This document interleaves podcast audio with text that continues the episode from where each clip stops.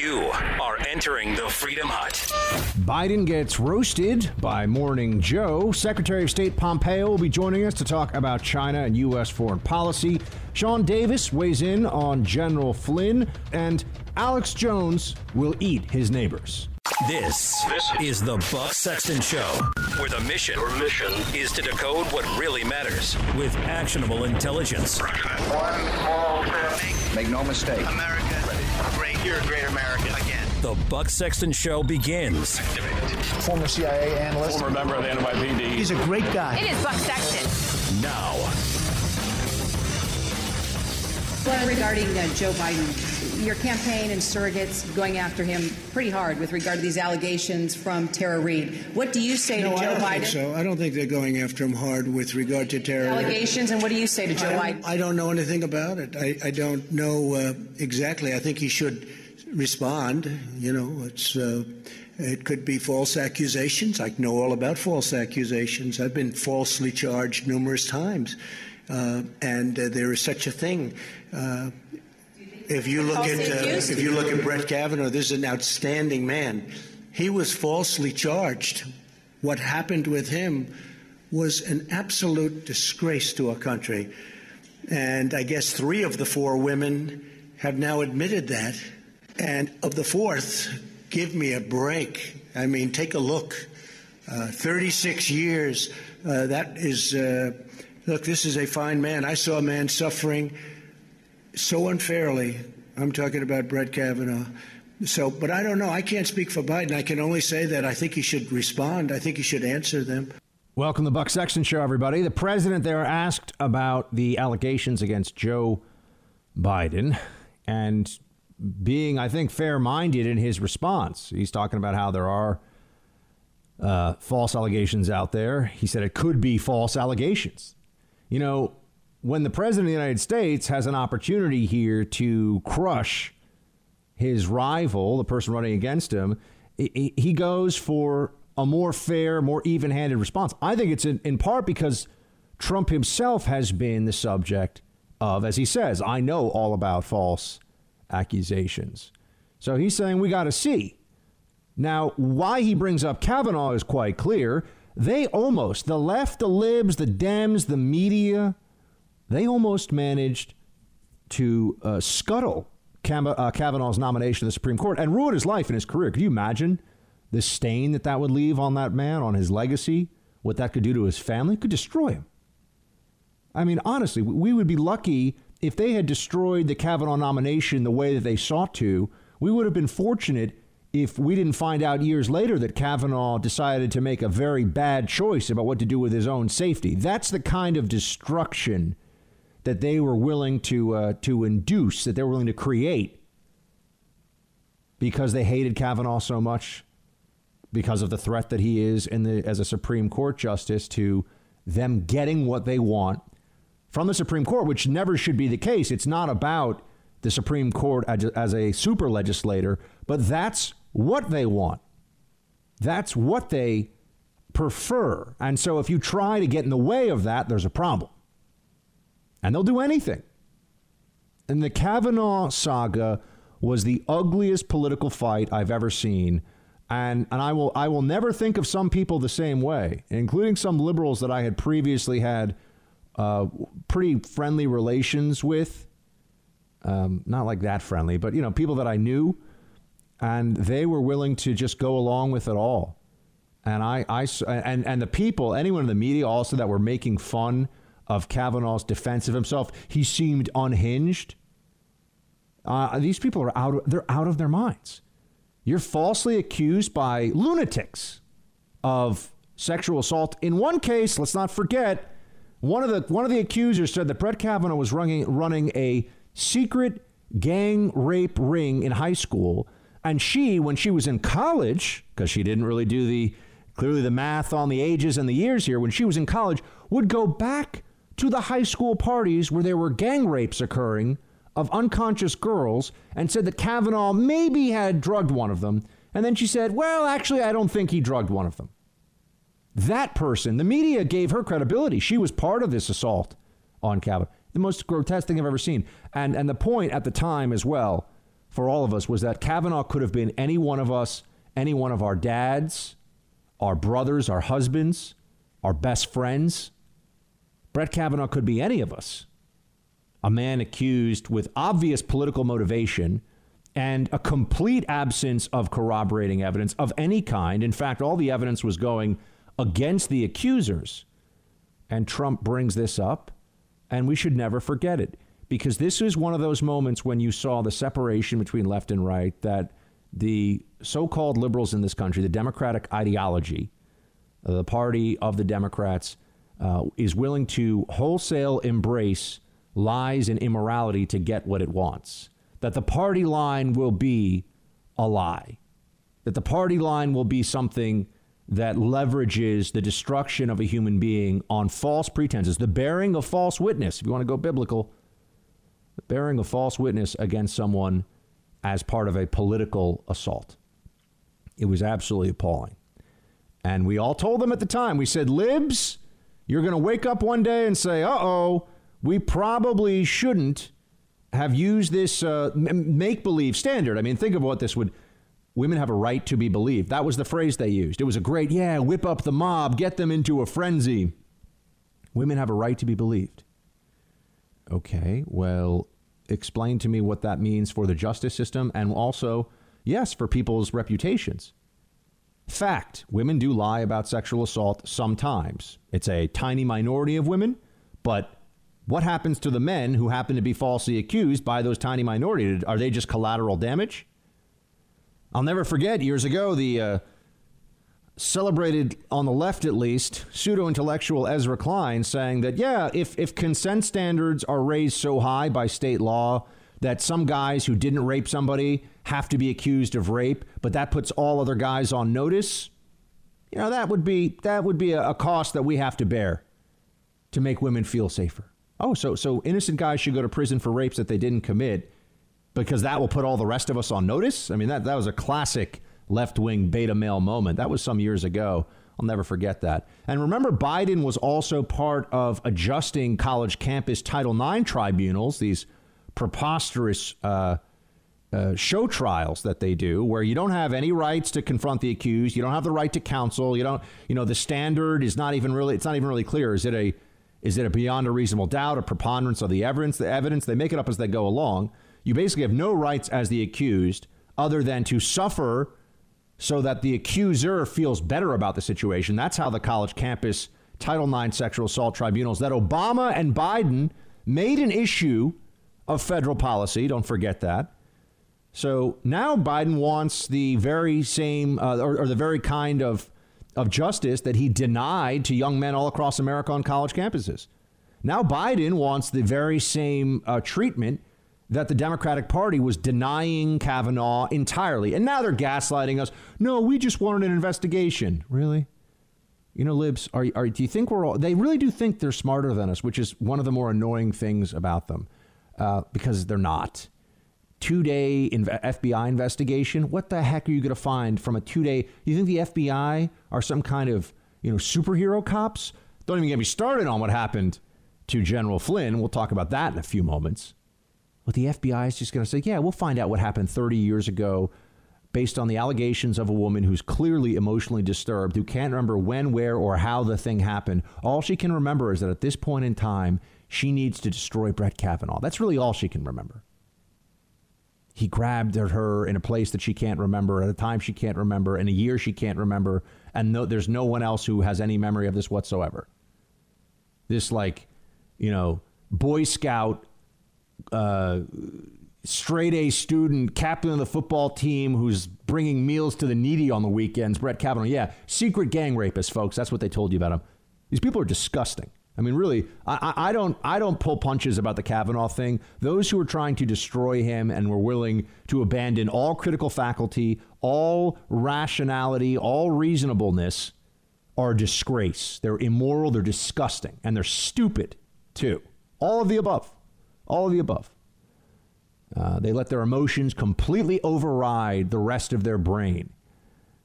And Trump was willing to say there were false accusations. This morning, Joe Biden actually had to answer for the for the allegation.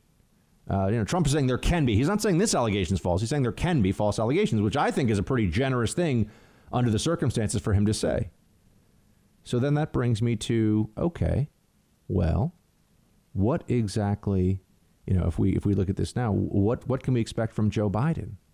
Ah, Joe Biden got roasted on Morning Joe indeed. Let's get into that. You're in the Freedom Hut. This is the Buck Sexton Show podcast. These claims are not true. There's no cooperation. I mean, they're, they're not true. Mr. Vice President. I don't know what else I can uh, say to you. Well, uh, I'm going to try and ask many different ways. Uh, Stacey Abrams uh, said during the Kavanaugh hearings, I believe women, I believe survivors of assault should be supported and their voices heard. Kirsten Gillibrand tweeted, Do we believe women? Do we give them the opportunity to tell their story? We must be a country that says yes every time. They now both support you. Nancy Pelosi falls into this category too, as well as many other leaders in the Democratic Party. Are women to be believed? Are women to be believed unless it pertains to you?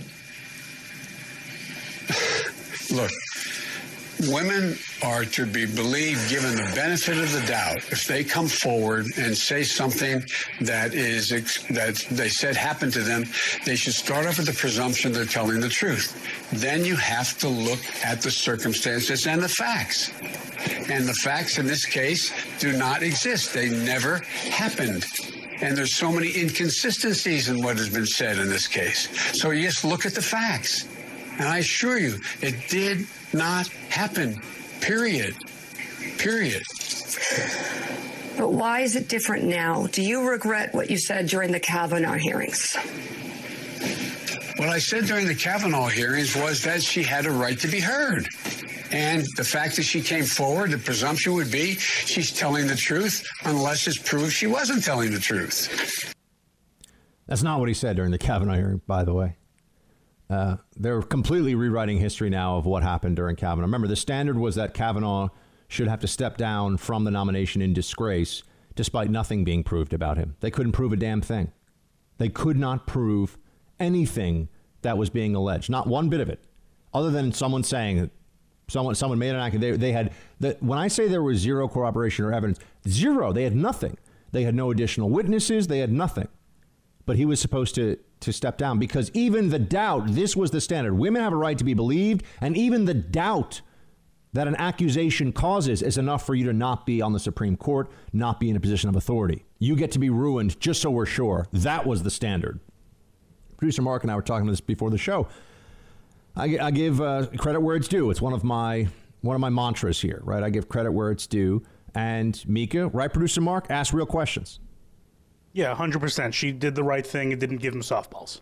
Didn't give him softballs. Okay, ask some real questions. Now, I think realistically, isn't it kind of funny that we have to sit here and go, "Hey, look, uh, a journalist who's doing journalism for once." Where was CNN, by the way? Where was Fake Tapper?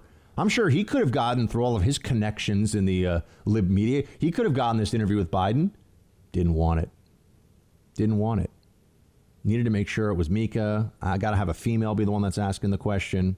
We get it. We understand the optics here. You know, where Anderson Cooper, he didn't want this one. Nope, nope, nope. Bro Cuomo, done with the bench. Done with my lat, my lat curls or whatever, bicep curls, lat. I don't know, rows, lat rows, bicep curls, same thing. See, I'm not bro Cuomo. Uh, yeah, no, none of that. None of that. No, they, they waited until this. Uh, I would also want them to ask a very straightforward question to Joe Biden, which they won't ask, though. Uh, and this would be if you really were trying to get to the heart of the matter in a way where they couldn't they couldn't escape and avoid what the real implications of all of this may be. Uh, they should ask Joe Biden: Is Tara Reade lying? Is she lying? He should have to answer that question because I, I can sit here and tell you, you know, Blasey Ford and the rest. Remember, there were others too. They were lying about Brett Kavanaugh. They were lying. You can say no, they weren't. I can say, well, I think that they were, and no one can prove otherwise. So there you have it, right? Is she lying? He should be asked that question. But then you get into some other areas for Biden that did not look very good. Like, for example, why can't we search in his Senate records at the University of Delaware, which were sealed after he was done in the Senate? Why can't we search those records for her name to see if it comes up at all? And this is Biden's again, more more kind of blathering and nonsense spewing from Biden. Play four. The material in the University of Delaware has no personnel files. That it has, but it does have a lot of confidential conversations that I had with the president about a particular issue that I had with the heads of state of other places. That that would not be something that would be revealed while I was in public office or while I was seeking public office. It just stands to reason. The best of my knowledge, no one else has done that either. I'm, I'm just talking about her name, not anybody else in those records. A search for that.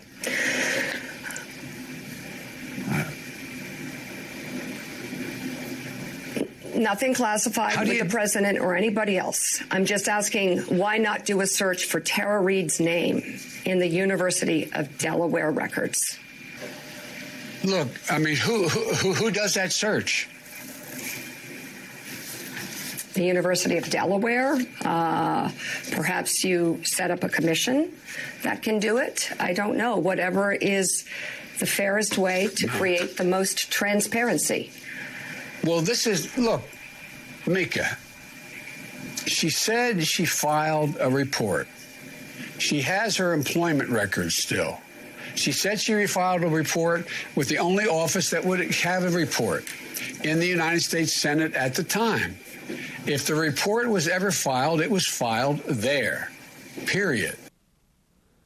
According to Joe Biden, at least, didn't sound very convincing with that. And also, what exactly is in the University of Delaware archives about Joe Biden's Senate record that's so concerning? Interesting, isn't it? Why wouldn't we have that that transparency? That the university can hold these documents, but they're not able. To, they were going to be released. It's not classified stuff, so that's a total dodge. That's nonsense. They were going to be released. This came up in the interview, and then they decided to extend it, extend it beyond when Joe Biden is running, and it's because they think that there's oppo in there.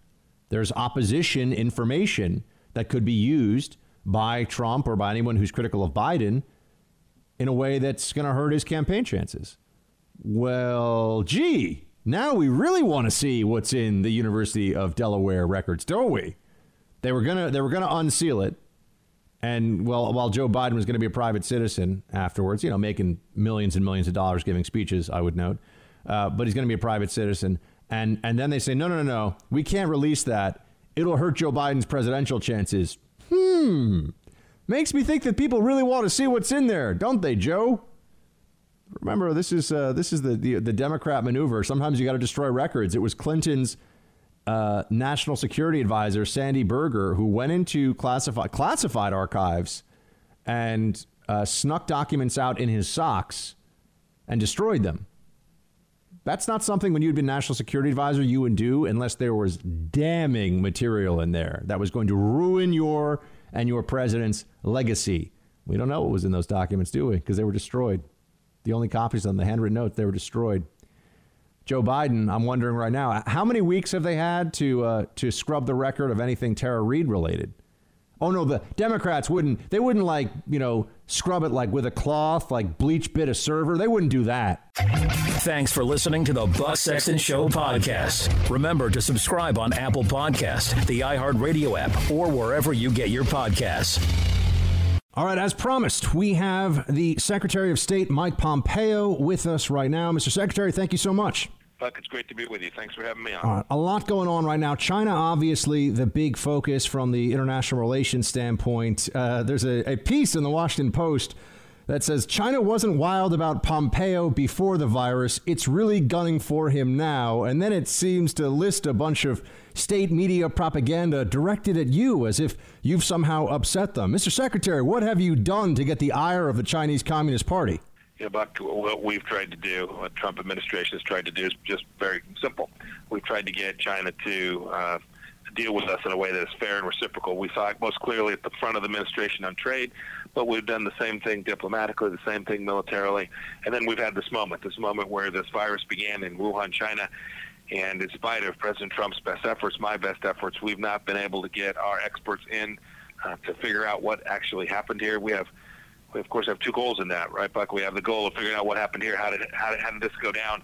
Uh, why did it get out? How did it spread all around the world, causing now more than 50,000 losses of life in America, a couple hundred thousand all across the world.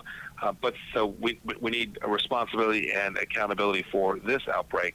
But it's really important, Buck. We have to understand what happened to make sure something like this can't happen again. And so, there are multiple labs inside of China, and uh, our understanding of what takes place there is pretty limited.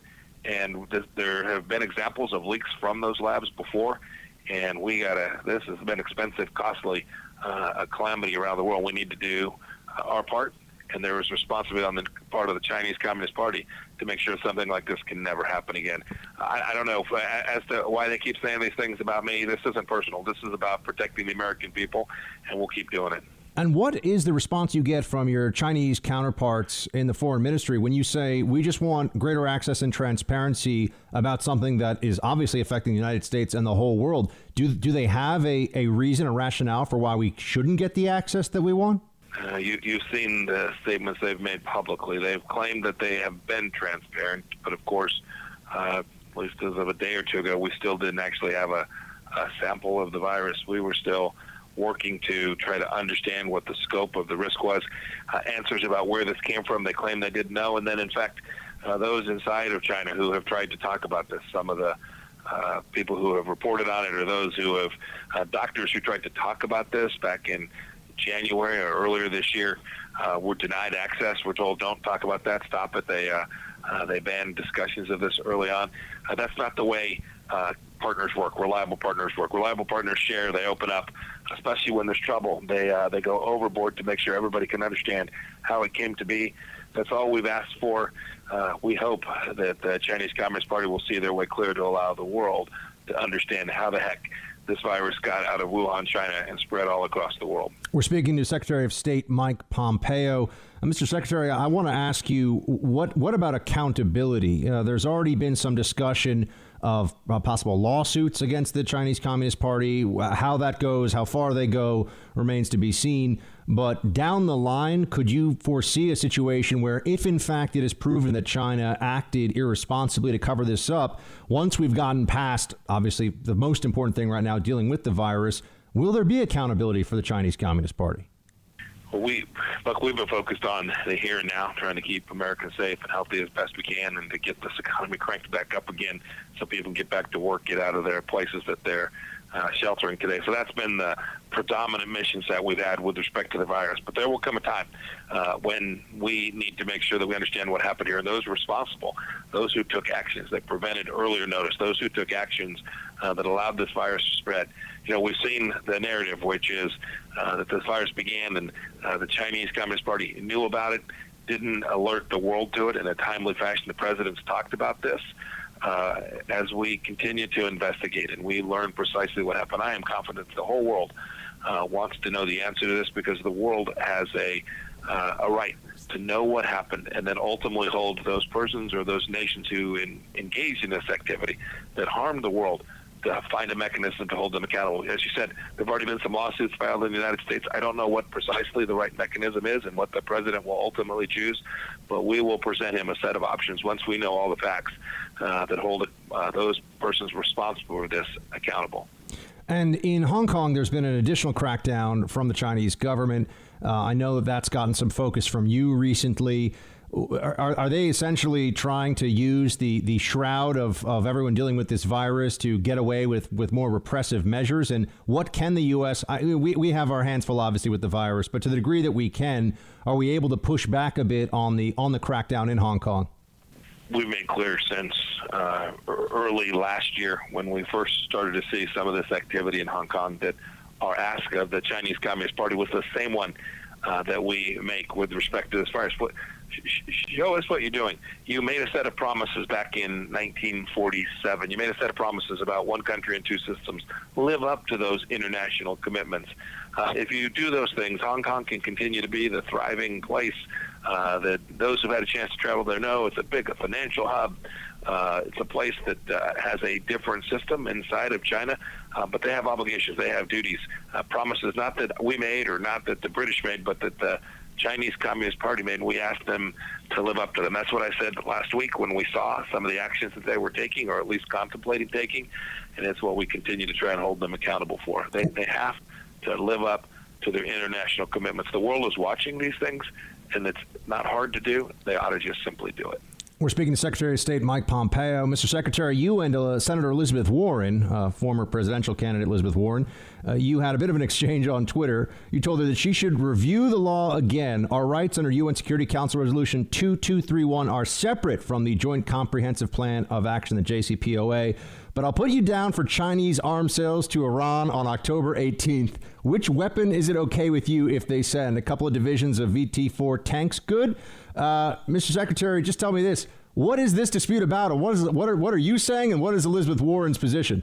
Well, President Trump came in knowing that the Iran nuclear deal was a disaster and got out of it in May of 2018. One of the reasons it was such a wreck was that most of the major provisions uh, weren't permanent. They began to expire. The first of such provisions expires in October of this year, just buck just a handful of months away.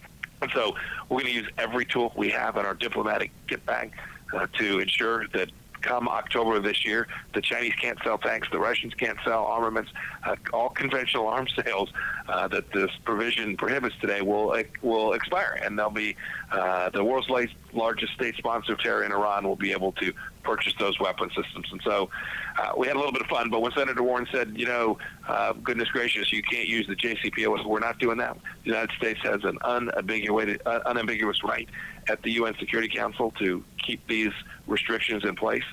And President Trump has made clear we're going to make sure Iran never gets a nuclear weapon, and we're going to deny them access to weapon systems to the maximum extent feasible. I think, given all the tough news these day uh, these days, uh, Secretary, before we let you go, I just wanted to ask, what are some of the of the things that are going on at the at the international level when it comes to our allies and partners trying to help us deal with this, whether it's information sharing between scientists, between doctors and, and medical researchers around the world? Just is, is there anything you can speak to with regard to how our allies are coming through for us? Yeah, Buck, that's a great question. We, have had some uh, friends do some great things. You know, first we had uh, uh, tens of thousands of Americans stranded all across the world. Some of our friends have been fantastic in helping the State Department get now over 75,000 people back who had travel plans or they were on a mission trip and got stuck overseas and uh, planes stopped moving and we were able to get them home. So that's been heartening to watch these other countries help us do that as well in difficult conditions with the virus. Um, but as for the work being done on the virus itself, there is a global campaign uh, of countries that have really talented epidemiologists, science, scientists, um, people who know chemistry, working to find therapeutics and vaccines. You see the list of all of those that are in process. Uh, I'm very confident that we will find a good answer before too long, and it will be uh, a global solution, one that I know America will play a significant part in moving forward. Secretary of State Mike Pompeo, always appreciate your time, sir. Thanks again. Buck, thank you, sir. Have a good day. You're in the Freedom Hut. This is the Buck Sexton Show podcast. My question is Have you seen anything at this point that gives you a high degree of confidence that the Wuhan Institute of Virology was the origin of this virus? Yes, I have. Yes, I have. And I think that the World Health Organization should be ashamed of themselves because they're like the public relations agency for China. And this country pays them almost $500 million a year. And China pays them $38 million a year. And uh, whether it's a lot or more, it doesn't matter. It's still, they shouldn't be making excuses when people make horrible mistakes, especially mistakes that are causing hundreds of thousands of people around the world to die. I think the World Health Organization should be ashamed of themselves.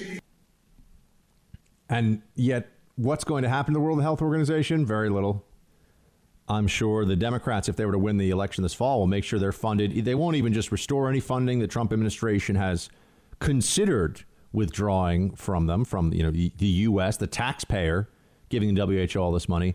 Uh, I bet the Democrats, if, if Biden were to win, you know, if they can just carry Biden this this really this kind of doddering doddering old fool. I mean, it's it's gotten ridiculous now what we see happening in all of these press conferences he's giving, and and but they're going to do it. They don't care. These people are really, you know, the one thing about Democrats you have to remember is they are ruthless, absolutely ruthless. And they think they're the nice people. That's what's always so amazing. They think they're the, the sweethearts that care about this, the poor and the needy and the downtrodden, and, but they're ruthless. And they don't give a. You think Pelosi gives a crap about the poor or the downtrodden? Come on. No one really believes that. Nobody really believes that. I guess some libs do. It makes them feel makes them feel safe and warm at night. That that delusion is something that is uh, helpful for them. It allows them to keep going and keep doing what they're doing. Uh, I, I want to note we will talk about the storming of the storming of the Capitol as, as it's being reported here uh, with people in Michigan, uh, armed protesters going to the Michigan Capitol. People are sick of the lockdowns. We, we will get into that because we do have to reopen this country, and uh, and I'm I'm really getting to the point now where I'm wondering when everyone's going to wake up that the people in charge they don't have some great plan, doesn't exist. Our brilliant scientists they can't cure this thing. They don't know what to do. We have doctors who are trying to treat it, trying to keep people alive. Thank you for that. But the medical community, in terms of research and medical policy at the highest levels, no answers. This test and trace thing that they keep talking about, it's not going to happen. I mean, we might well do some of it. Here, here's what they, they haven't yet figured out. Are they going to mandate testing for everybody, meaning that you are the government obligates you to get a blood test every two weeks for you to be able to go out and work? Is that what's going to? Because if you don't do that, people aren't going to take these tests. They're not going to do it. So, how are you going to get to 20 million tests a day, which is what some people are talking about as needed for us to reopen? How, how do you get there if people won't do the tests? There are testing centers now all over the country that don't have very many clients. So, what do they really think is going to happen here? How is this supposed to work? They don't have any answers. They don't have any answers. In fact, here, I, I wanted to. Uh, we're going to talk about the General Flynn situation, updates uh, on that in just in just a moment. But but first, just to give you a look, uh, we, we got to talk about it because it affects all of us right now. Um, and and here you go. You've got uh, the experts that CNN is currently uh, is currently citing in this piece. I'm trying trying to find this this piece right now, um, telling us that turns out here you go. The novel coronavirus is likely to keep spreading for at least another 18 months to two years until 60 to 70 percent of the population has been infected, a, long, uh, a team of longstanding pandemic experts predicted in a new report. So remember, flatten the curve. I understand. We were told flatten the curve because of hospital capacity. Hospital capacity was not even close to being overrun nationwide, and we had excess capacity in New York City. It was a strain on hospitals for sure, but there were, there were not people dying in the hallways by the hundreds who couldn't get any doctor, couldn't get a ventilator. That was all not true. And that was why we were told to flatten the curve. Now some of us turn around and look and say, hold on a minute. Why are we going to keep flattening the curve across the whole country when these epidemiologists who have been part of here, here, I mean, this is a, a, highly, res, a highly respected group that this is all they do is look at pandemic disease and spread. There you go. This is from the Center for Infectious Disease Research and Policy, CIDRAP, at the Uni- University of Minnesota. The idea that this is going to be done soon defies microbiology. They're telling us that 70% of people are going to get infected.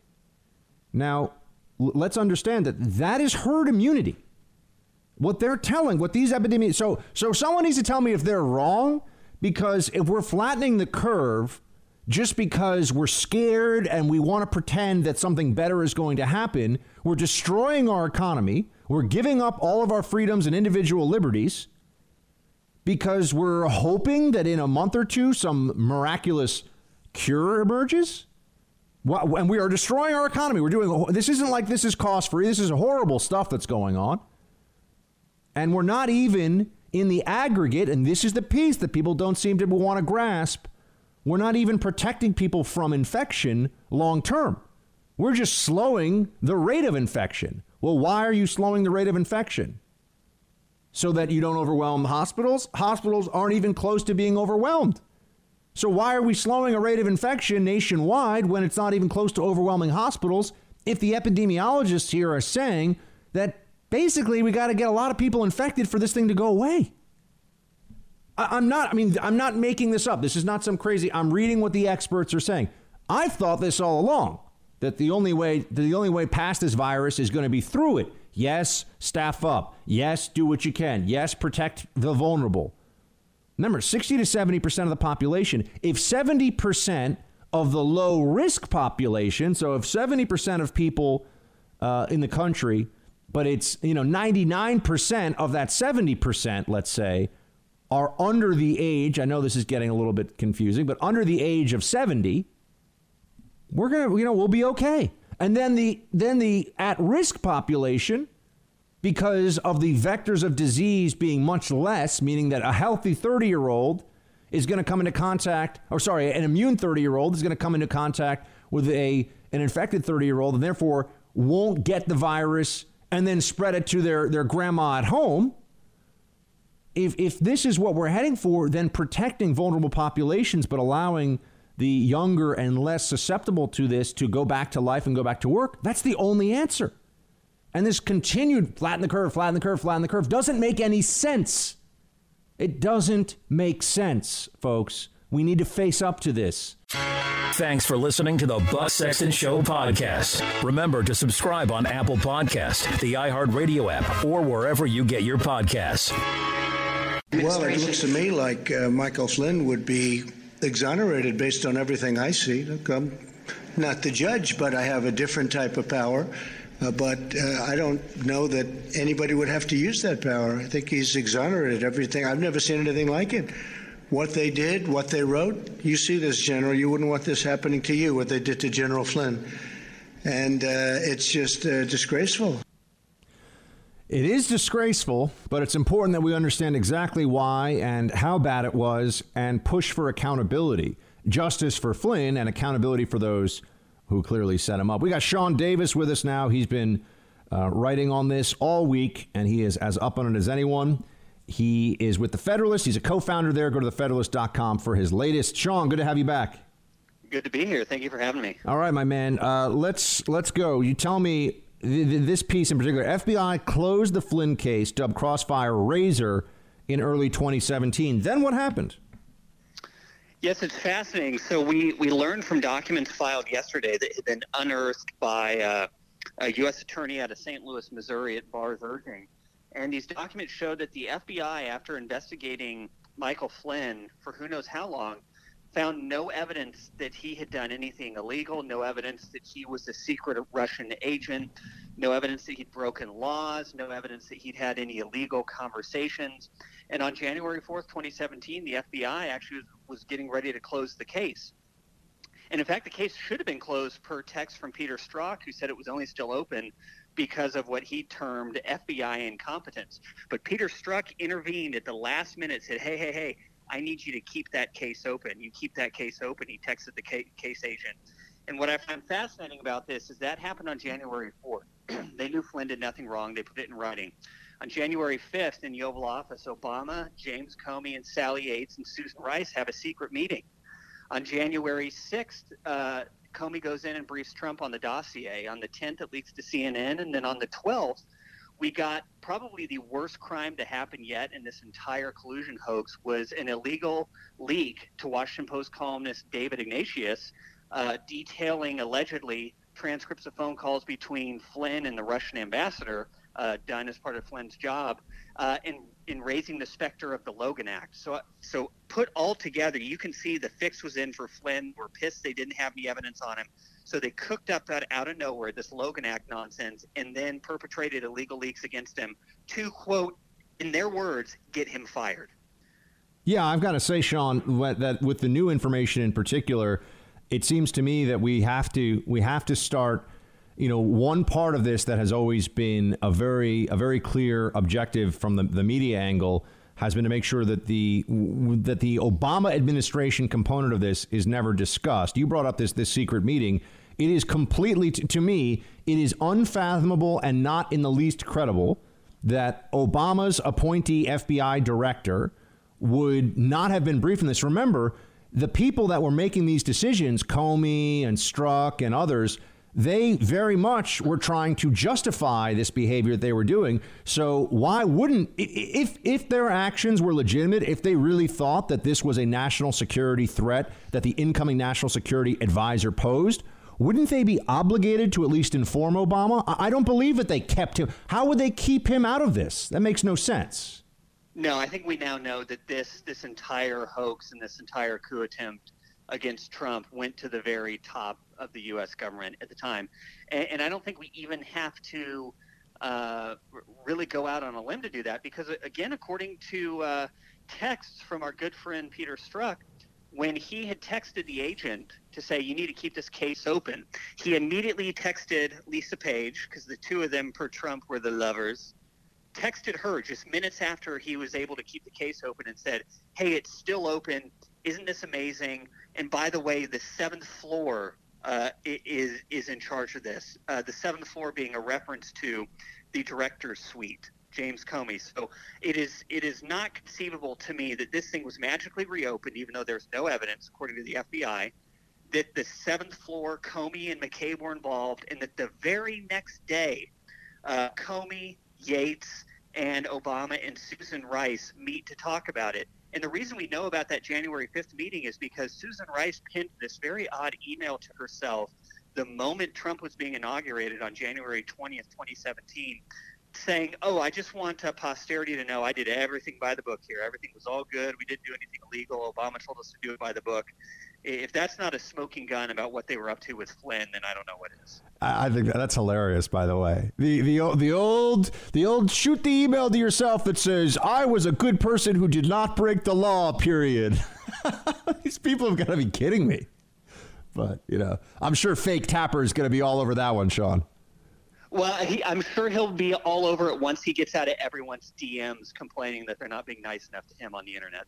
Yeah, that's probably true. We're talking to Sean Davis of The Federalist. Sean, also, just what is it that we now are waiting for um, in terms of the, the federal judge that's looking at the case and where we stand with possible exoneration? We're hoping the president doesn't have to use a pardon because we all know if the president pardons him, even though in any reasonable world he should be pardoned, this is completely insane. we've got we've got FBI agents who are uh, one weren't even sure that he. How can you be not sure that he lied and then char- and then have Mueller charge him for lying later?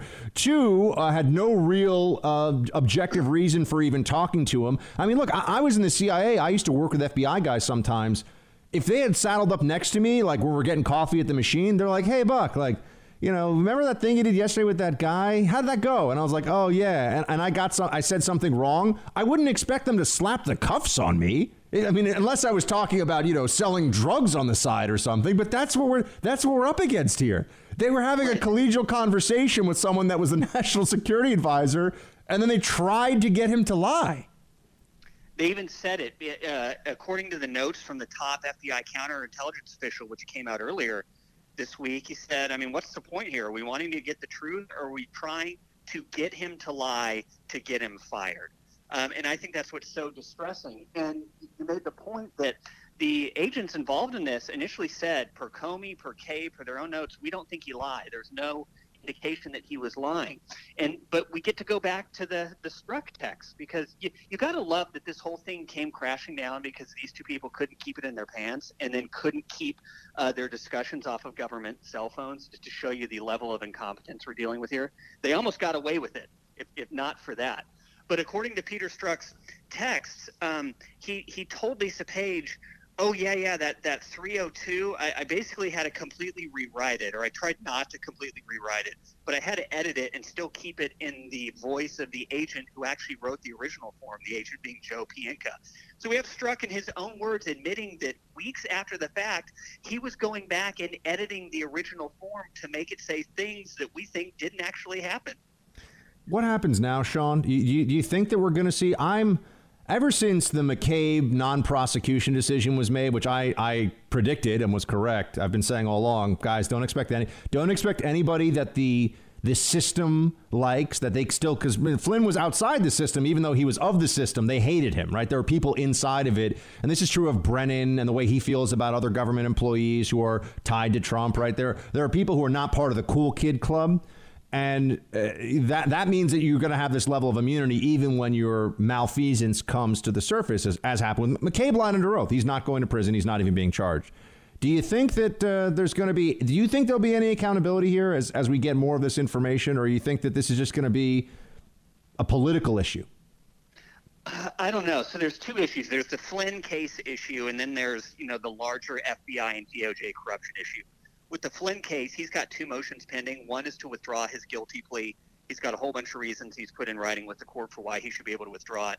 And the other is a motion to dismiss the case entirely due to egregious uh, government misconduct. Now, the judge in that case has a history of throwing the book at corrupt uh, federal law enforcement officials who try to frame people. They did it in the Ted Stevens case. But he's also a complete wild card. He had a couple of outbursts uh, earlier in the case where he personally called Flynn a traitor. He attacked Flynn's attorney. Um, so, what he's going to do, I don't have any idea. I think justice demands that this case be dismissed with prejudice and, and that all these people involved with it be investigated for corruption.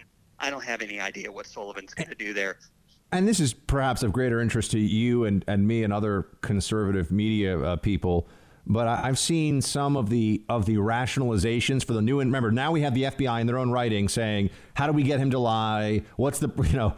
Basically, we're going to use the Logan Act, which everyone knows is a joke and preposterous. Uh, we're we're going to completely just do everything we can to nail this guy. They they obviously were after him, and you know I think it was uh, was it um, Warren Buffett who said if the if the cops trail you for 500 miles, they're going to find a reason to pull you over. That's true. Okay, that's reality. Um, and, and we, we know all of this stuff. What are the rationalizations? I mean, I saw. I mean, he's not a he's not actually technically a liberal, but you know, formerly of of National Review, David French, talking about how Flynn was doing bad stuff for Turkey. Like, is that where we're going now? Because it seems like Flynn was framed. Uh, Flynn was framed is beyond dispute. Well, French, uh, you said you wouldn't call him a liberal. I wouldn't call him a conservative. I'd call him an absolute disgrace. Um, this is a guy who who praised Adam Schiff when he was lying about the FISA warrants, when he lied about the Steele dossier, when he lied about Devin Nunes, his report. Um, he's someone who attacked Flynn years ago, who said there was absolutely no evidence of an FBI cover-up. And the the sad reality is that his uh, his morality and his brain have been completely corrupted uh, by Trump derangement. And rather than looking at the facts and looking at the principles at stake, he just goes Orange Man bad, uh, Flynn man bad, facts don't matter. He's bad. He needed to go. And it's really just a sad state of affairs that these people are so deranged that they can't admit it got the central issue, uh, really, of our generation, of our government, the greatest scandal in American government history. They can't just admit they got it wrong. Do you think there's any chance that Trump, if the case is thrown out, let's say, or if they ask for a new trial and the federal government just drops the charges, uh, you think there's any chance that Trump will bring him back in the administration? I don't know. I've, I've seen people joking about uh, putting uh, Flynn in as head of the FBI to replace Christopher Wray. Now, I don't know if that would be the best idea, but it, it, there would be a, a, certain amount of poetic justice in that. Um, but yeah, I don't know if he'll bring him back in. The thing I'm focused on is that the guy deserves justice. The facts deserve to come out. This case was built on nothing but lies, and it needs to be thrown out so that the pardon never becomes necessary. This needs to be thrown out within the system uh, is an example of how corrupt the entire thing was. I agree. Sean Davis, everybody, thefederalist.com. Go check out his latest there. He's doing great work on this. Sean, have a, have a good weekend. Thanks so much for joining us. Thank you, Buck. You're in the Freedom Hut. This is the Buck Sexton Show podcast. Mark Konkol with the patch says, Where's the First Lady? Is she accompanied by a state security detail? Has she engaged in non essential travel? What is your response to people who say the stay at home order and non essential travel bans aren't being abided by your family? I believe there's a report from Illinois Rising Action that says that she recently traveled to Florida. Well, first of all, I want to say that in politics, it used to be that we kept our families out of it. You know, my official duties have nothing to do with my family. So I'm just not going to answer that question. It's inappropriate, and I find it reprehensible, honestly, that that uh, that reporter wrote a story about it. Oh, you mean that do as I say, not as I do is now the uh, ethical position for politicians to take in the midst of a lockdown pandemic? That if you look at what's happening now, I'm going to keep saying it doesn't. This this is not making the what we're doing doesn't make sense. Shutting down all these businesses doesn't make sense unless they think that somehow we're going to be able to eradicate the virus, it does not make sense. Uh, we, if we're heading for herd immunity, yeah, and they're not saving lives, folks, because if the same if the same number of people are going to get infected, you know, if 70% of 100 people get infected over the course of six months versus 70% of 100 people getting infected over the course of three months, you have the same number of infected people, the same risk to them, the same likely outcome uh, from a health perspective. So, what do we, and then they say, oh, well, the, the health system can't be overwhelmed. I keep looking at this saying, the hospitals are closing for lack of activity. What is not getting through to these people? Ah, oh, it's just this is a, this is a pandemic of fear as well as a pandemic from a virus. But but back to Governor Pritzker here. Uh, first of all, this guy, I look, I don't pay much attention to the governors in other states because I can't. I mean, there are only a few that I follow with any regularity. It's pretty much New York, Texas, California, Florida. Uh, you know, some of the larger states by population. I know Illinois is a large state, but I don't I don't know that much about Pritzker, but I just know that whenever whenever someone's like, "Hey, billionaire man, um, isn't your wife going to your mansion in Florida, even though the rest of us are on a lockdown order and told only essential travel?" But but for her, essential travel is uh, just you know getting sunlight on the beach in the mansion, right? That's essential travel. Like, oh, I used to think that families were left out of this. Mm, that's not an answer. That's not an answer. This is a problem. We're going to continue to see this uh, separation of those who are still getting a paycheck and those who are really scrambling and trying to figure out how they're going to keep their, you know, people have pulled together a certain kind of uh, life for themselves. You know, people that are working, they have, you know, they have savings, they have a job, they have a future in mind, they have all these things. And that has been ripped from them. And it's not helpful for wealthy, smug elites to tell those people, shut up, peasant, you don't need a haircut right now, which is what you're still hearing from a lot of folks. A lot of people that have uh, platforms and have power. You're not allowed. You're not allowed to point out that this is turning into the biggest economic disaster in the history of this country, which it is. This is this is going to be disastrous. I know we had my friend uh, Porter Stansberry on the show yesterday, and, and, he's very smart. He knows a lot more about finance than I do, but uh, I watch politics, and politics is driving this ship, not economics. And the political uh, damage that we're doing to ourselves here is stunning, and and it may be irreparable. And I mean the political damage, as in the politics driving decisions about the economy. We seem to think we're just going to be able to put all this back together. The longer we wait, the longer we do this. That's not going to be the case, my friends. I mean, we're heading toward what?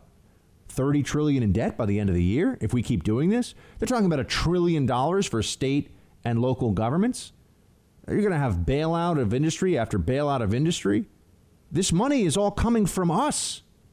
You know, this money is all coming from really future generations.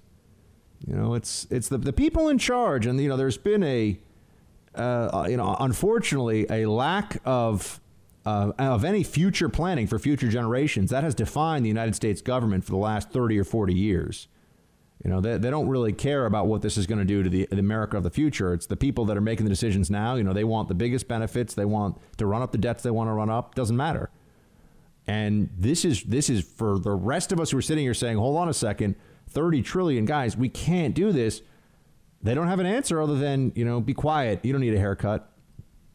Well, actually, we do need haircuts. Unless producer Mark gives himself a haircut, though, so that's the good news. At least he's taking. No, no my wife gives me the haircut. Oh, she does it for you. Yes, that's that was well smarter. before quarantine. As that was, yo, so you guys, are, she's an old pro at this. Exactly. I look fine. Well, that's good news. But I'm, I'm telling you, we're going to reach, we're going to reach this non-compliance phase of this, and we should reach a non-compliance phase of this because it's, it's absurd now. This is getting crazy. Okay, May 15th, that's it. No more. No more mandatory quarantine. If states have to make some, you know, adjustments here or there because they have a particular issue and the numbers really do justify it, fine. But after May 15th, man, we should be open for business. That doesn't mean an end to social distancing, no wearing of masks in close quarters. You know, it doesn't it's not saying throw everything out that we've learned, but this can't keep going.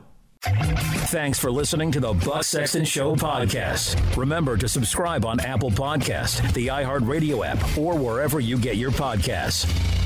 The scene in Michigan is one that I think you're going to see replayed in other places around the country. Let, let me also say, when I said May 15th got to open, I meant New York. I'm talking about New York should open May 15th.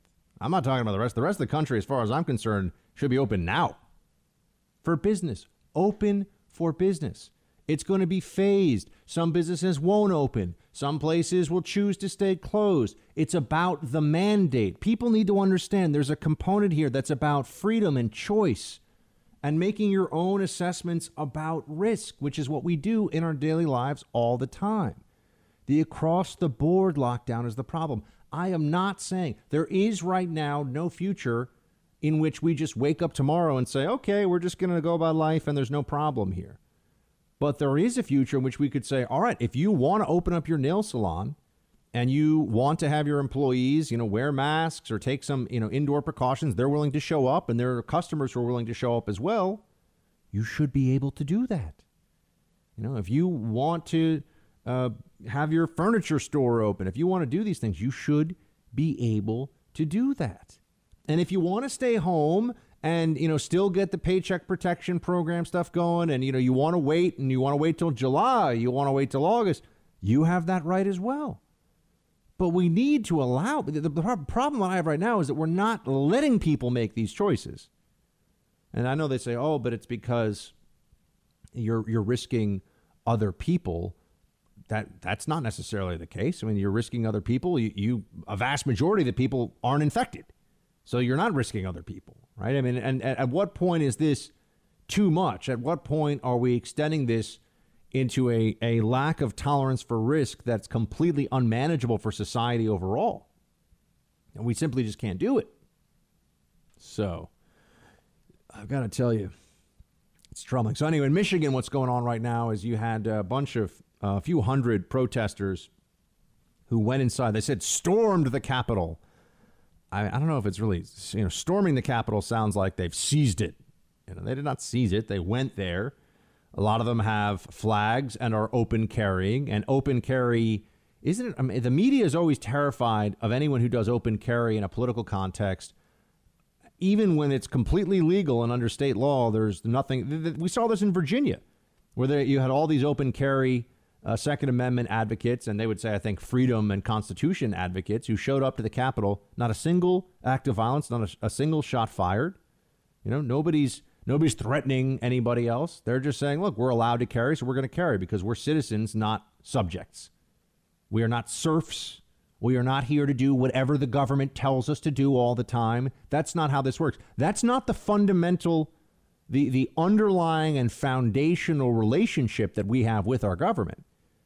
And it feels like our government has forgotten that lately. It feels like the government has started to think that, well, because there's some science consensus, sort of, maybe, that changes on any given day, because of all of that, uh, they can just override the Constitution and all of our most basic rights. Nope. There is not some special area of the Constitution that says, well, unless you think there's a really bad virus out there, and then you can tell people to stay locked in their homes. This is this is nuts. We, the you know at some point there's going to be people are going to have nervous breakdowns and they're going to start saying, I don't care what the, the local sheriff is going to do or the local cops are going to do. I'm going out.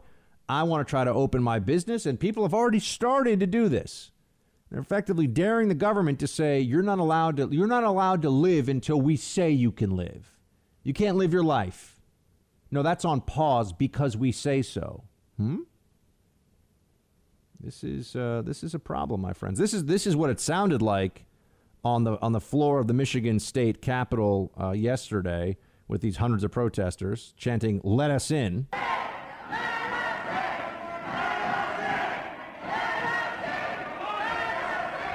They did not, in fact, let them in, but the point was made. They're not going to allow for the continuation of the government, the governor there. I mean, Whitmer in particular, her policies have just been draconian and absurd. It's not not protecting anyone, not saving anyone. The power to make these determinations comes from from what exactly? Remember, they the power to quarantine is well established. If if someone is sick, that person then poses w- with a virus that we all know or some kind of a an infection that we know is is a threat to people around them, that person then does pose some some risk to those around them. And so to say that you need to be quarantined if you are sick, that's one thing. And there are complexities there too, and that's not always as straightforward a proposition as we'd like it to be. But to say you might have a virus today or tomorrow or next month, we don't know, but you're going to stay home until we say so, that is mass house arrest, and that is unacceptable. That can't continue as it is. And I'm seeing the the the rise in oh the models are predicting a big second spike. Oh the models are predicting. Yes, there there will be more cases of this. There's no future in which there are not more cases of this.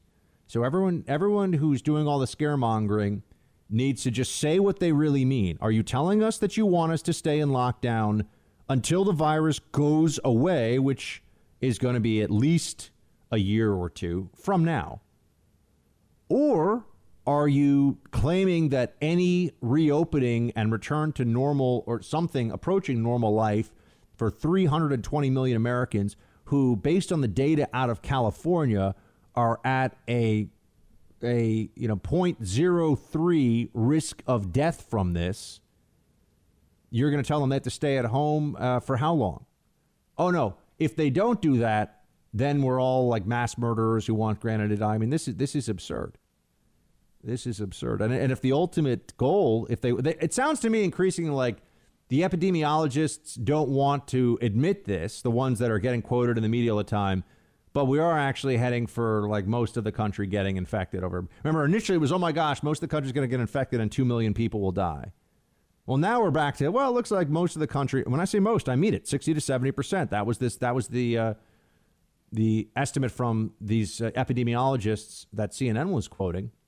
You might say, Buck, why do you believe them? And you know, other does anyone deny that? I, I want to see a refutation of this. How do we prevent 60% of the population over the next 12 to 18 months from being infected with this? What are we supposed to do? Shut down forever? Because if you don't shut down forever, then you are looking like you're going to have mass. And we've already had New York is already 20%, 25%. So, you know, you, you look around and you say, uh, how, I know, how far away are we from this making, you know, and it's only been it's been here for a few months. Another important thing, I just want to note this for people keep talking about how this versus a, you know, this versus a year of flu. Um, the flu season is like five to six months long, and we've been dealing with this for a good portion of a flu season. But if we're going to compare things, let's at least compare them accurately. Uh, you know, the the the real the real flu deaths occur around the same period of time that the deaths from the Wuhan coronavirus have been occurring during the calendar year. Just keep seeing everyone talk about this as though it's an they're annualizing it or they're, they're making this a a yearly number when it's like well this is actually about three this is about a, a six month period that you're gauging year in and year out from upper respiratory infection i know that's a little bit perhaps in in the weeds on this but i, I do think that's a worthwhile point to keep in mind uh, liberate Michigan, Trump tweeted out. I, I think he's, you know, he's in a tough spot here because he wants businesses to reopen, but he also knows that the left and the libs are going to pounce on him the moment they get an opportunity. The second that there's any opening here for the president uh, to get blamed for this, they'll do it. So he's trying to encourage the states to, to make these decisions, in part because that's right constitutionally, um, but also because he knows that if he's the one that's making the final call, especially if it's in a very blue state, it'll all be on him. But it is just, I, I can't emphasize this enough. We need to reopen, or things are going to get much worse in every respect. Uh, we need to start going back to work. And that's, remember, going back to work doesn't mean that we don't have these problems, and it's not going to be a celebratory thing. It'll be a bit of an exhale, maybe. It'll be a little bit of a, of progress There'll be some relief from it, but it's not going to be, yay. We're not all better. We're not out of the woods. But the alternative is just is just insane. And we've been waiting and waiting and waiting. Two weeks of shutdown, I've told you. Two weeks of shutdown, that that was manageable, and that was what they promised us. And then they extended it four more weeks, and now they're extending it another two, maybe four weeks, depending on where you are, and and telling us they may extend it even beyond that. Enough is enough. those of us who want to go back to some degree of not normalcy, just some degree of living our lives, we should be able to do that. And we should focus on protecting those who are at higher risk from this. And that that is the only way forward. The, the other way is to pretend that we can just keep hiding under our beds from this, which we we simply no one will well, no one thinks that we can really do that, but some people keep holding out that as an option anyway. We can't do it. So let's stop. Let's come together. Let's be adults about this one and move forward as a society, as a country, as a people. We, the American people, need to have our individual rights and freedom back and deal with this the way we deal with other things, which is with constitutional safeguards in place, accepting that the world is dangerous and imperfect and there are risks. We got to do what we got to do. And I'm here in New York City, going outside, going to stores, subjecting myself to this much more so than 90% of the rest of the country does. And I'm saying this, okay? I know what this thing has done to this city. I know what the risks are. But I also know that my individual risk and other people's individual risk who are roughly of my age anywhere in the country is not so high that we should stop living our lives. We need to keep the economy going so that there is uh, the the economic foundation to pay doctors and nurses and keep food on the shelves and keep everything going. We got to keep everything going. That's the, the best thing we can do for those in the higher risk population. Because can, can you imagine? I mean, we're already talking about meat shortages and you know 30 trillion in debt and you know businesses and we'll talk about how small businesses are doing. It's not good, folks. Even with the money the federal government's shoveling at them, they're still going to be going under. A lot of them are, and they're never going to reopen. There is there is a, a cost to all of this that with, with every day that passes, it gets worse. And the upside of the continued lockdown, inexplicable right now. Inexplicable.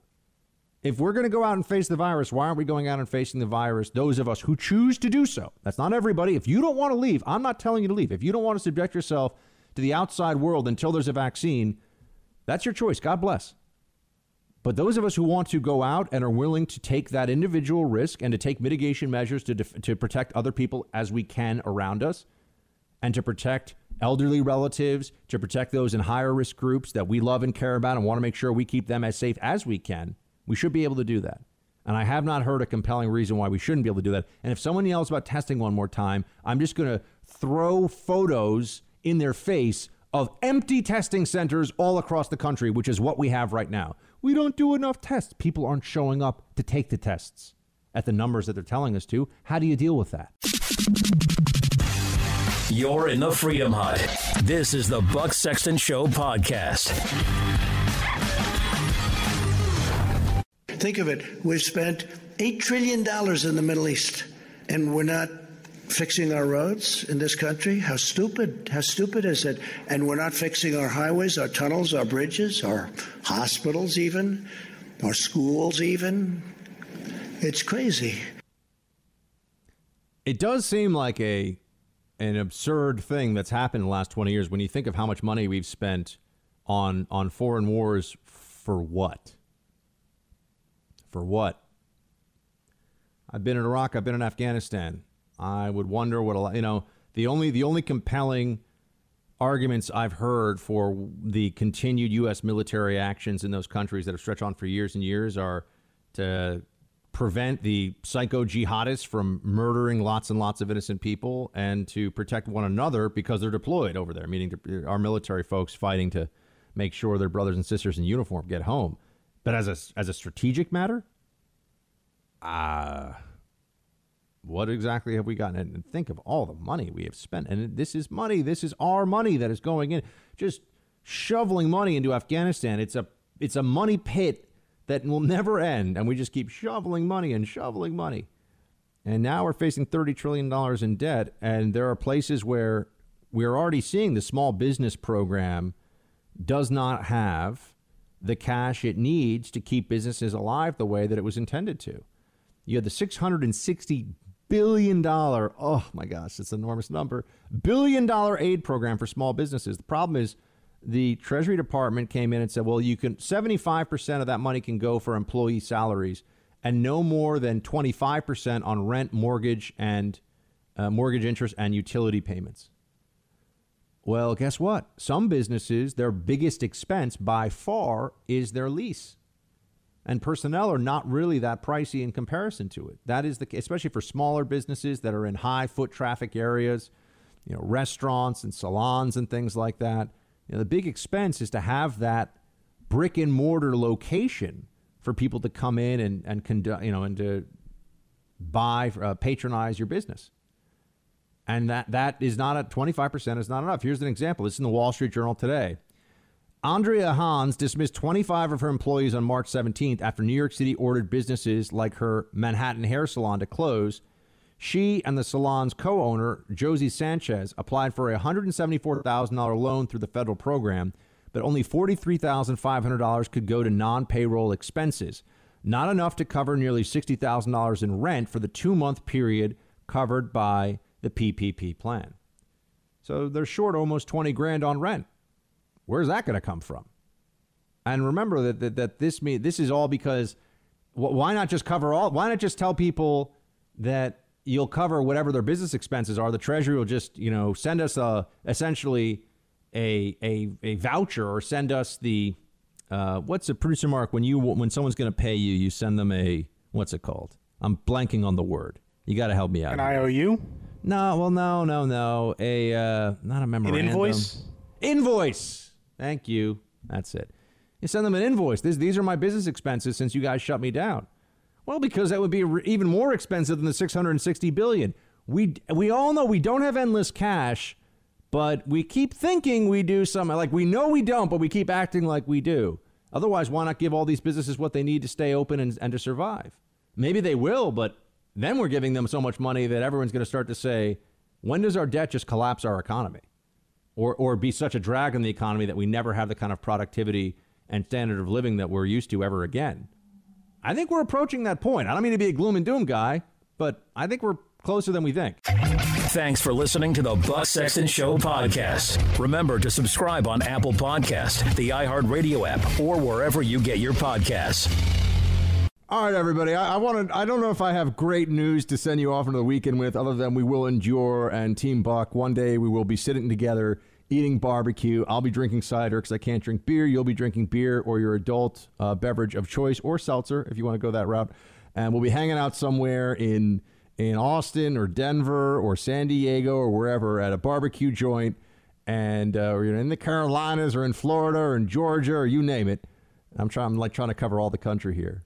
You know, Indiana. I haven't been in Indiana a little while, uh, and we're going to be hanging out, and life is going to be kind of back to normal. It might be a while, but we'll, we'll get there.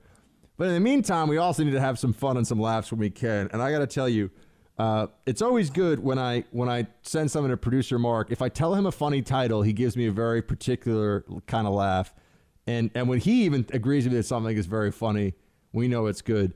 This is uh, Alex Jones, who once or twice has and it, look, it's humorous. It, it's kind of an honor when Alex Jones uh, makes fun of your hair and your name and says you're a deep state plant trying to take over media, which I wish that were true.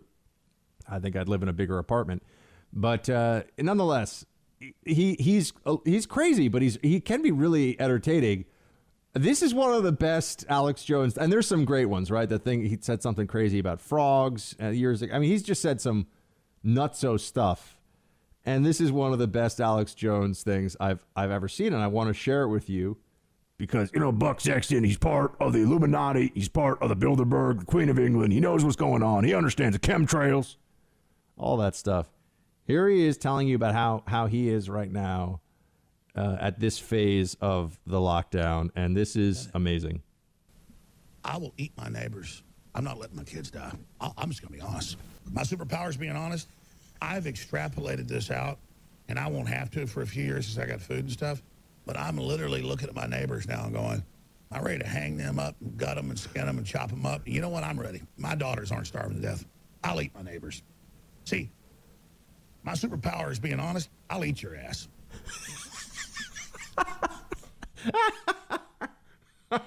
I'm sorry, man. I'm sorry. Oh my god. I'll I'll I'll eat I'll eat your ass. I'll eat it. Oh, producer Mark We did not edit this. This clip. you this is a, didn't. this is a real clip of him on a show. If you can only go viral by saying things like this, maybe you need a different career. That's what I'll say about him. I'll eat your ass.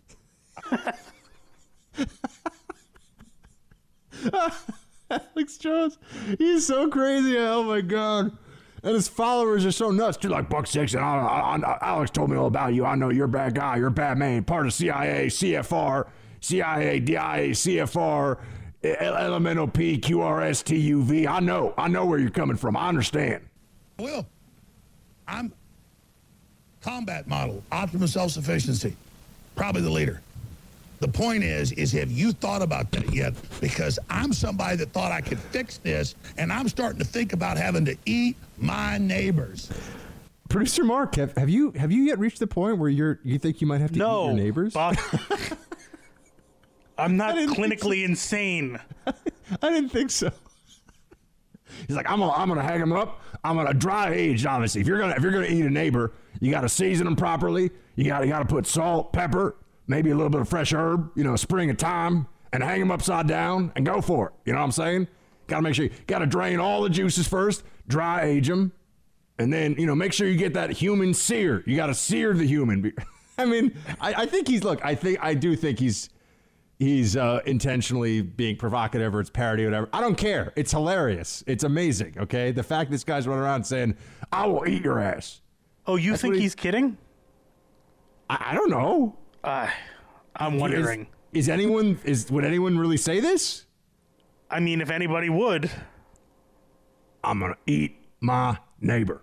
That's I've never heard I've never heard that before. Do you remember there's the old cartoon like from the Bugs Bunny era with the kind of round guy and the skinny guy on the island and they're looking at each other and the, the skinny guy starts thinking the round guy's a hamburger and the and the round guy thinks the skinny guy's a hot dog.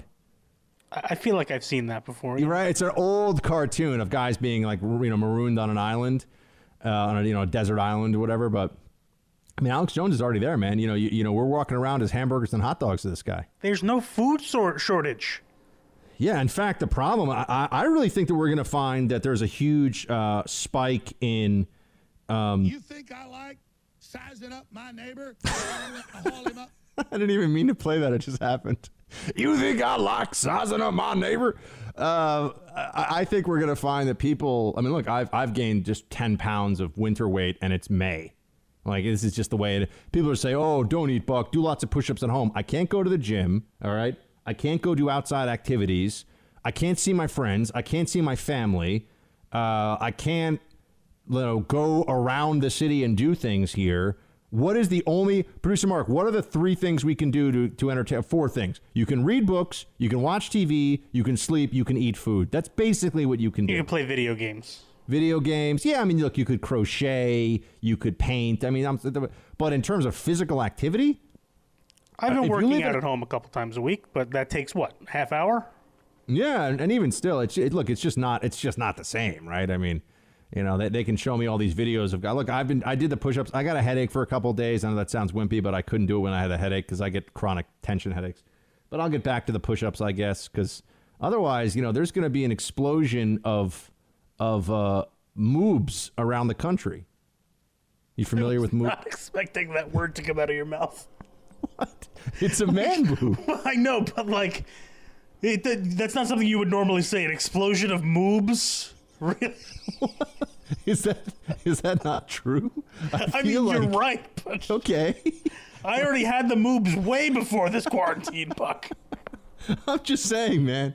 I'm, I'm walking around here. I'm like, thank God the beaches are closed in New York because Baba Buck does not want to take his shirt off right now. I like it's. I'm leaving my shirt on if the beaches actually do open. I might, you know, it's better to keep the sun off your skin anyway. So, uh, you know, you want to avoid. I don't want any, you know, uh, melanomas or anything like that. So I got to make sure I keep my my pale skin. Oh man. Uh, so anyway, yeah, there's going to be that. I think there's going to be a lot of you know increases in just uh, anything related to people eating a lot of junk food and bad food, all those health issues. I think you're going to see a lot of that. Because what else are you going to do, man? I mean, every night I'm sitting here, I'm just like, uh, I cook for myself, or if I can, there's a couple of takeout places in New York that still deliver that I can eat. So anyway, well, let, let's let, Oh, uh, it's it's we've we've entered that phase of the show, Mark. We're just like, oh god. We've got uh, Alex Jones. I want to finish up with what his what his thoughts are here on all this. To eat my neighbors. you think I like sizing up my neighbor? How I'm going to haul him up by a chain and chop his ass up? I'll do it. My children aren't going hungry. I will eat your ass. And that's why I want the globalists to know. I will eat your ass first. I'm sorry. I didn't actually hear that last part. Hold on. Too. That man has procreated? I'm sorry. What? I, what do you say? I, I just heard I him said say. I- that man has procreated? oh yeah, he's got a family, Ugh. Ah. kids. He's got he's he's a radio host. He's got like radio stations that play him. But he's like he's like I will tell the globalists. This is a quote, folks. Globalists, I will eat your ass first. Imagine you're the boss of a radio station and you hear that over your airwaves. Oh my gosh. Buck Sexton. Is he making fun of me again? Is he making jokes at my expense? He's gonna start coming after producer Mark after this now too. Oh yeah, no, it's probably probably true. He's gonna he's gonna be uh, coming after both of us. But my God, man, that was that is that is one of the all time great Alex Jones uh, Alex Jones trips. Um, uh, or, or clips, not trips. Uh, well, it's a, kind of a trip actually if you look at it. But hey, folks, I just I thought we should all just enjoy that one together for a second because, wow, you know we, we need those. We, you know I needed a good we needed a laugh. Producer Mark and I both needed a laugh, and we uh, we hat tip Mr. Alex Jones for providing that amazing laugh because just I can't words cannot describe. That's why we had to play the audio for you. You're in the Freedom Hut. This is the Buck Sexton Show podcast. I think the only thing we can do at this point is get to roll call because uh, otherwise I'm going to get a case of the sillies again. Talking to producer Mark about about other stuff there, but uh, I hope you all I hope you all had some fun with that one. Um, let's go to uh, let's start this off with John.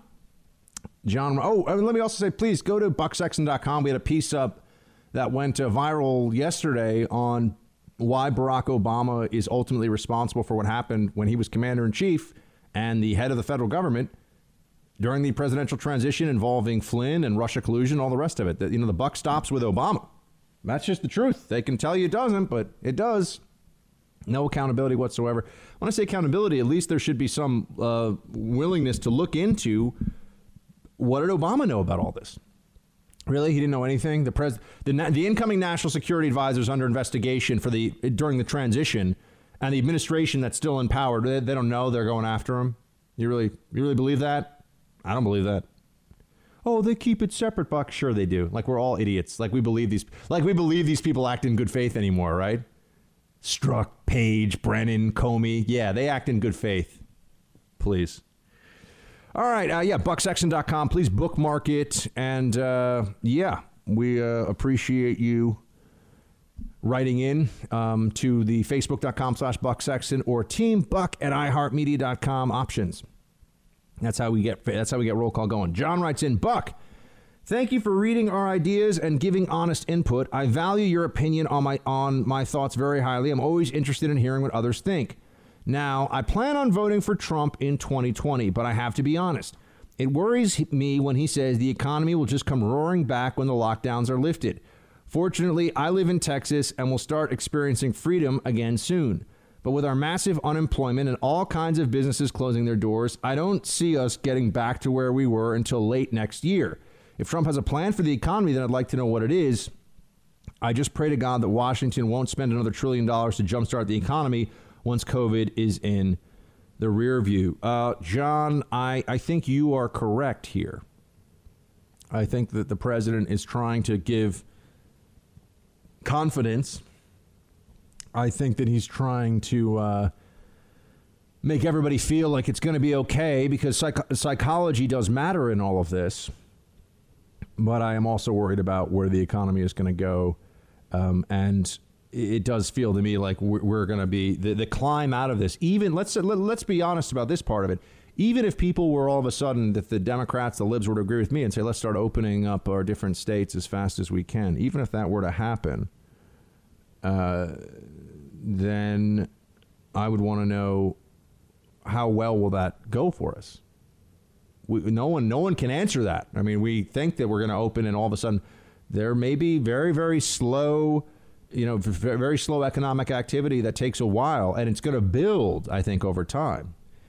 And there's the scenario as well where we have a reopen that is followed with an additional shutdown because of a spike. Now, I think we're going to have a real fight over this because how much of a spike is going to be, you know, able to justify the shutdown, right? How much of a spike do you need? That's where there'll be debate. That's where there'll be an argument about this. But yeah, John, I, I think uh, I think we're heading for a bad economy for a while. I, I don't see a way around it. I think that this is going to be a drag on us. I think that we'll get be getting we'll be improving, and improvement will feel like you know taking a shower when you haven't in a week, right? I mean, improvement will feel great, but it's not going to be it's not going to be uh, what we were used to before this happened. That's for sure. And isn't this also a reminder? When I was telling you and others, I'm not saying just me, but when I was telling you for the first three years of Trump's presidency, wow, don't we have a great economy? When Trump was saying it, he was telling the truth. The economy was in, was just booming. It was a booming economy. And yet you still had libs who were lying about it all the time. Do you think that they feel chastened at all by this? Oh, well, now the economy's terrible. Before it was great, they'll admit that. But they were telling us when it was great that it was terrible. These people have no honor, no integrity, no honesty, none, zero. But, John, uh, I hope I'm wrong and you're wrong on this one because it would be great if the economy came back. But I think you and I are both right and that this is going to take a long time. This is, this is, we, we, we will be through a long recovery, economic recovery. Uh, will be at that. I think it'll coincide actually with the with the uh, vaccine. So I think we'll have been dragged through a very slow recovery period, and for a year to eighteen months from now, then we'll feel like wow, the economy's actually doing pretty well. We're handling the virus pretty well, and at that point there'll be a vaccine. We'll say, well, I mean, we're kind of already you know, up and running again, but a vaccine will still be fantastic. At least we won't have anyone else or very few people dying from this. The vaccine could also, I think, be uh, something that is like the, the flu vaccine where you have to get it, you know, different versions of it year in year. I, I don't know. Again, that's that's beyond my knowledge set, and I, I admit that. But uh, anyway, no, you know, we just we've all got to just hope for the best here and, and do what we can in the meantime. Kevin. Hey, Buck, regarding nice folks in New York City, I drove into Queens once from Midwest Ohio. As I was walking to my buddy's place, there was a guy coming my direction on the sidewalk. Out of habit, I looked him dead in the eye, smiled, and said, Hiya. Oh boy. That guy glared at me like I just said the worst thing in the world about his mother for about 0.2 seconds, and then he looked at the ground and kept walking. That said, I love New Yorkers. There's a camaraderie among New Yorkers. There's a common understanding that NYC is the greatest city in the history of the world and blank you. It's good when someone's proud of where they come from. Producer Mark, what, I think that's a pretty good description of New York. No, yeah, that's a great description. If somebody said hiya to me on the street, I would like I would give them a death stare. Right. But we also, New Yorkers all do think that this is the best city. I wouldn't say necessarily the best place, because if you don't like cities, you're not going to like it here. But if you're looking for the best city, I think this, this has been the best city in the world, certainly for the last 20 years or so. Oh, yeah, it's the greatest city in the world. I hate it and I don't want to live here anymore, but you can't say that. Yeah. Because I'm a New Yorker and you're not. Yeah. Yeah, yeah, yeah no. Then there is a bit of a pride, a pride of place that comes with this that, uh, well, you know, there's all these other cities, and we're like, oh, we kind of want to pat other cities in the head. Oh, your city's cute. Oh, that's nice. Oh, hey, Boston. Oh, is Boston all grown up now? Oh, hey, you know. Boston's not a city. Their public transportation ends at like 9 p.m. And then we got, and then we got to, you know, then we got to make fun of the Red Sox a little bit. You know, we a little pat on the head for Boston. We make fun of the Red Sox, but we we love Boston. We love you. Got, got I'm a a Mets fan. I, universities. I'll root for the Red Sox before I root for the Yankees. Oh, that's right. I forgot about Yeah. that. Now you now you're just alienating some of our New York audience instead of Boston. So there you go. Yeah, that's okay. Yeah, yeah. Uh, interesting. Uh, aren't the Mets about to get bought by? I know. I can't wait. A Rod. Isn't it A Rod and And uh, J-Lo. and J Lo? Is well, that that's happen? that's a rumor.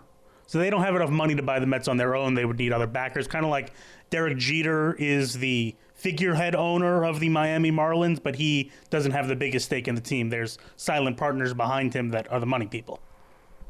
Ah, has that been we- has that been a good investment? Um, they kind of they basically traded away every single player, and they've been terrible for years and claim they're still, still rebuilding. Miami's not a baseball town. They like football and a little bit of basketball. Sounds about right.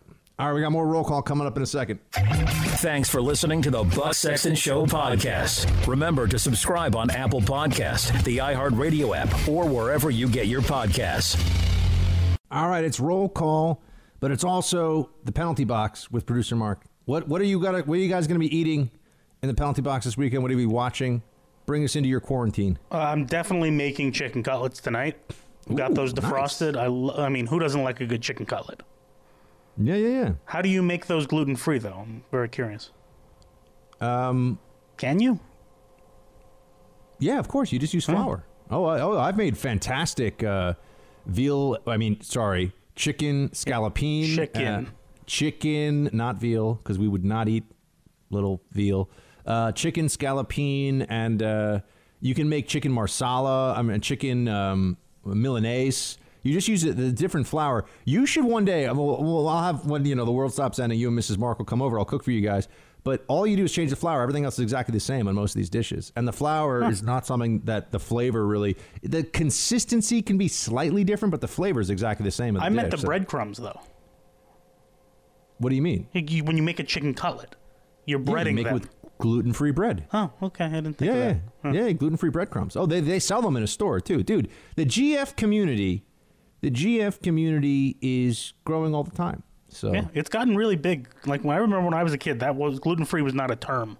no, no, and let me tell you, don't don't go to China and ask for help with gluten-free because they look at you like what, and you're like, yeah, I know it's weird, but then you just end up eating a lot of rice. That's yeah, pretty much your only culinary option if you go traveling to China. You're gluten-free. It's very hard. I mean, it's a good place to eat rice, I guess.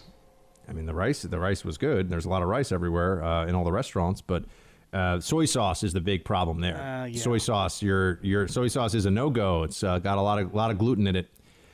So anyway, we'll see. We'll see. But what are you gonna watch this weekend? Uh, I think there's a new Jerry Seinfeld comedy special coming out on Netflix this weekend, so I'm definitely gonna watch that. So like Seinfeld, old school stand up. Yeah. Oh. He's done one before. They did like a documentary slash stand up special about Seinfeld, like maybe a year ago, and now this is just a stand up special from Seinfeld. I was watching the. I'm almost done with it, but the Waco series, so good. They're really intense and does not make the government look good. But the Waco series, I give a uh, two thumbs up to for sure. I have to get on really- that after we finish Silicon Valley. Yeah, yeah, yeah. Well, it's very like Silicon Valley is like a night. You know, it's funny and like you can watch it, and you know, it doesn't. The Waco thing will stress you out a little bit. That's the thing. You'll be like, "Whoa, gosh!" you know, I like stuff like that. Yeah, if you can handle that, I'm gonna watch uh, Last Kingdom, Uhtred, son of Uhtred. I'm gonna get into some of that, and I'm gonna take the Frenchie for some walks, and hopefully I'll be able to get away with not wearing a mask out in public in open space, not near anybody. Okay, if the dog gets COVID for me, that's the dog's problem. I don't want to, you know, anyone else. Just stay away from me. Okay, I'm not going near you. it's crazy.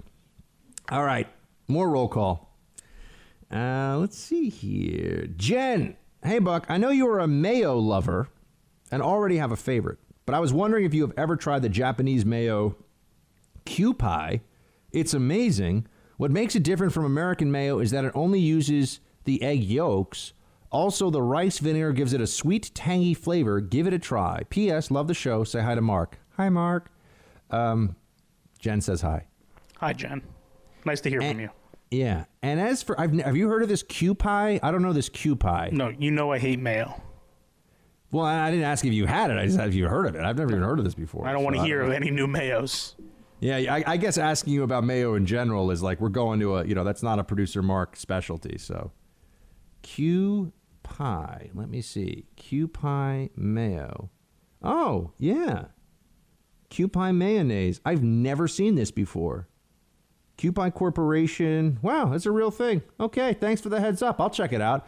I make my own. Producer Mark, we might have to earmuff you for this one. I make my own sriracha mayo sometimes which is really hard. You just take mayo and take sriracha, sauce and squeeze it into your mayo and mix it up. You got sriracha mayo. It's great. Delicious. Unfortunately, I have to let this stuff into my house sometimes because my wife does like mayo. She loves the spicy mayo when you go get sushi. Oh, you mean your wife has the correct palate and actually appreciates the deliciousness that is mayonnaise? Well, well, Mrs. Mark, good for that's what we like to hear. She also doesn't eat steak, so We got to talk about this one. What do you mean? Uh, we've brought this up a thousand times on the show already. She doesn't eat red meat because it upsets her stomach. Oh no, that's okay. Yeah, if it if it doesn't sit well with her, that's that's another thing. That like, doesn't mean I can't mock her for it occasionally. Yeah. I had a friend who years ago had a really serious girlfriend. This is not. This is not like an I had a friend and it's me. This is actually because this is not. Uh, but uh, and now of course it sounds like it is, but it really isn't. But his uh, his girlfriend at the time went uh, vegan, and uh, yeah, that that was a tough one because he had been eating a lot of meat, and all of a sudden it's like, well, we can't. It's not. It's one thing when someone anyone can make their own choices about food, but when you have to abide by their choices too, is when things get tricky right? It's like imagine imagine like you know producer Mark, if you and Mrs. Mark, if she was like, no, you can't even have meat in the house. No, That's she would never different do thing. that, and that'd be ridiculous. Right. Well, no, but vegans can feel that way. And and there there was a vegan house when I was in college. It was almost it was like a lifestyle house, so you had to agree to their lifestyle to live in this. It was on campus. It was for students. It wasn't like some off campus thing. Um, but you had to agree and abide by a vegan lifestyle. And there were huge fights because sometimes somebody would try to cook when nobody was paying attention eggs or meat on their communal stove. And then everybody was like, now we have to have a special cleaning. Like they would freak out about this. Yeah, I don't know how I could live live like that. Militant vegans are a thing. Never forget it. Never forget it. I know I'm not in the dating pool anymore because I'm married, but if I was and somebody was like, "Yeah, you have to be vegan in the house or we can't live together," I'd be like, "Okay, bye." I, I will Don't tell make me you, I- like you eat.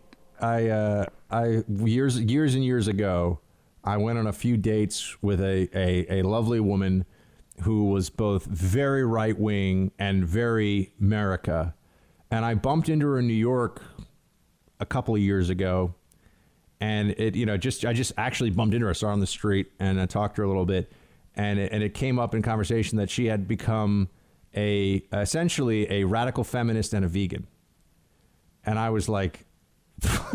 what? Like, how did this happen? Whoa, what? But yeah. So some people they go with big change, and this was over the course of maybe six or seven years. You know, I saw her, and then six, six, seven years later, saw her again. But I can tell you, when she loved America and freedom, she was way more fun. that that I can tell you, way less fun when she became a vegan, left wing feminist, which was uh, which was a bummer for humanity, I think. All right, uh, Paul, here's my question for roll call. General Flynn was obviously set up, but he was also fired for lying to VP Pence. So I'm on the president's side no matter what, but what is up with that? Um, yeah, Paul, you know that's that's a that's a fair point, um, uh, and I think you know, you look at the the lie to general. Remember, there was all this pressure on it because the FBI was also involved. So they they heightened the pressure on this not this lie that was uh, really it was unimportant. It didn't really matter. But also, you know, this is there was an illegality to expose the lie too. The the quote lie. I mean, I think I honestly think that General Flynn just forgot. Like he was talking to the Russian ambassador, like he talked to a lot of people, and he's just like, yeah, you know, whatever. And you know, it, it's not that hard. And I know this this does this does sound like water carrying, and I understand that. But if you've ever been, as I have, under what is effectively a many hours long polygraph interrogation, you know that you know sometimes your head you go well i mean and you start thinking about if i say that is it true can i get away with saying that and have it still be true you know you start to get into these gray areas you can forget things you can be stressed you can say the wrong thing. It's not as straightforward as you know if somebody asks you you know what is your name? And i say oh you know my name is sarah. And then and then they ask me again and they're like wait are you sure that's your name? And i say oh no wait I'll, you know it, it, it, there's there's more than just an initial mistake if you're going to talk about somebody under intense interrogation or under any kind of of scheme to see if someone's telling the truth. There's more than just is every single thing you say 100% accurate. That that is the, that is a fact. People misremember things, they forget things, right? There is a difference between forgetting and lying is what I'm getting. There's a difference between a mistake and a willful uh, a willful shift away from the truth for the purposes of deception. That's actually why you know polygraphers will talk about deception. That's what they're looking for. They're looking for uh, markers of deception. Um, and remember, libs don't care about lies. Look at Trump. I mean, not Trump. Sorry. well, they care about Trump's lies, of course, a lot. Uh, look at uh, you know Bill Clinton under oath. Oh, that didn't matter. That was a crime. It was a felony. They didn't care. So they're all full of crap. You're in the Freedom Hut. This is the Buck Sexton Show podcast. Check this out. Uh, I didn't realize this deadline was coming up so quickly. Here's the scoop. If you did not file a tax return last year and have children under 17, you must act now to get the $500 economic impact payment per child. I know there's a lot of people who can use this money right now. Make sure to get it done by May 5th to get your payment in 2020. Go to irs.gov and enter your information in the non filer tool by May 5th. It's still a little public service announcement for you folks. So there you go. Yeah. If you did not file a tax return last year and you have children under 17, you can get this $500 economic impact payment. So check it out, irs.gov. We're here to help. We are here to help, team. That is what we do. All right, back into roll call. Patrick, Buck, I believe the southernmost states are probably the most friendly Georgia minus Atlanta, Alabama, and Mississippi. Huh. Why minus Atlanta? Oh, sorry, Georgia minus Atlanta and then Alabama and Mississippi. I was like, whoa, why are Alabama and Mississippi being thrown under the bus here? I misread that. Uh, he's saying Atlanta's not that friendly. Yeah, city folk, you know, we are, we can be, look, look at producer Mark, we can be a crotchety bunch. Uh, Alabama has a plus, the food. Bama brought home the beard last. What's producer Mark? What is this? Bama brought home the beard. Is this like a? Is this like a thing? A trophy for no, football or something? No idea. It might be a football thing. Oh wait, is that the James Beard Award? Could that be what that is? Maybe. Uh, hmm. I don't know. If you want amazing food, come visit. From barbecue to haute cuisine, we have it in spades. All right, Patrick. Um, I didn't. I. I be honest with you. I did not know that Alabama was particularly known for its cuisine. I know that its barbecue is very highly regarded, but I have also uh, not spent time in Alabama, so I need to go. I need to go check it out. And I, I know people I people I know from Alabama are lovely, so that's always a big sign of uh, why a place is worthwhile. Jackie writes, just tried Soozy's maple donut. Finally, something sweet I can eat. Pass along my kudos. Thank you for mentioning these treats some time ago. Yeah, Soozy's is my uh, my brother is the co-founder. My older brother is the co-founder of this uh, company. They it's called Soozy's S O O Z Y. They've got a really good uh, gluten-free and wholesome foods that you can uh, all baked goods.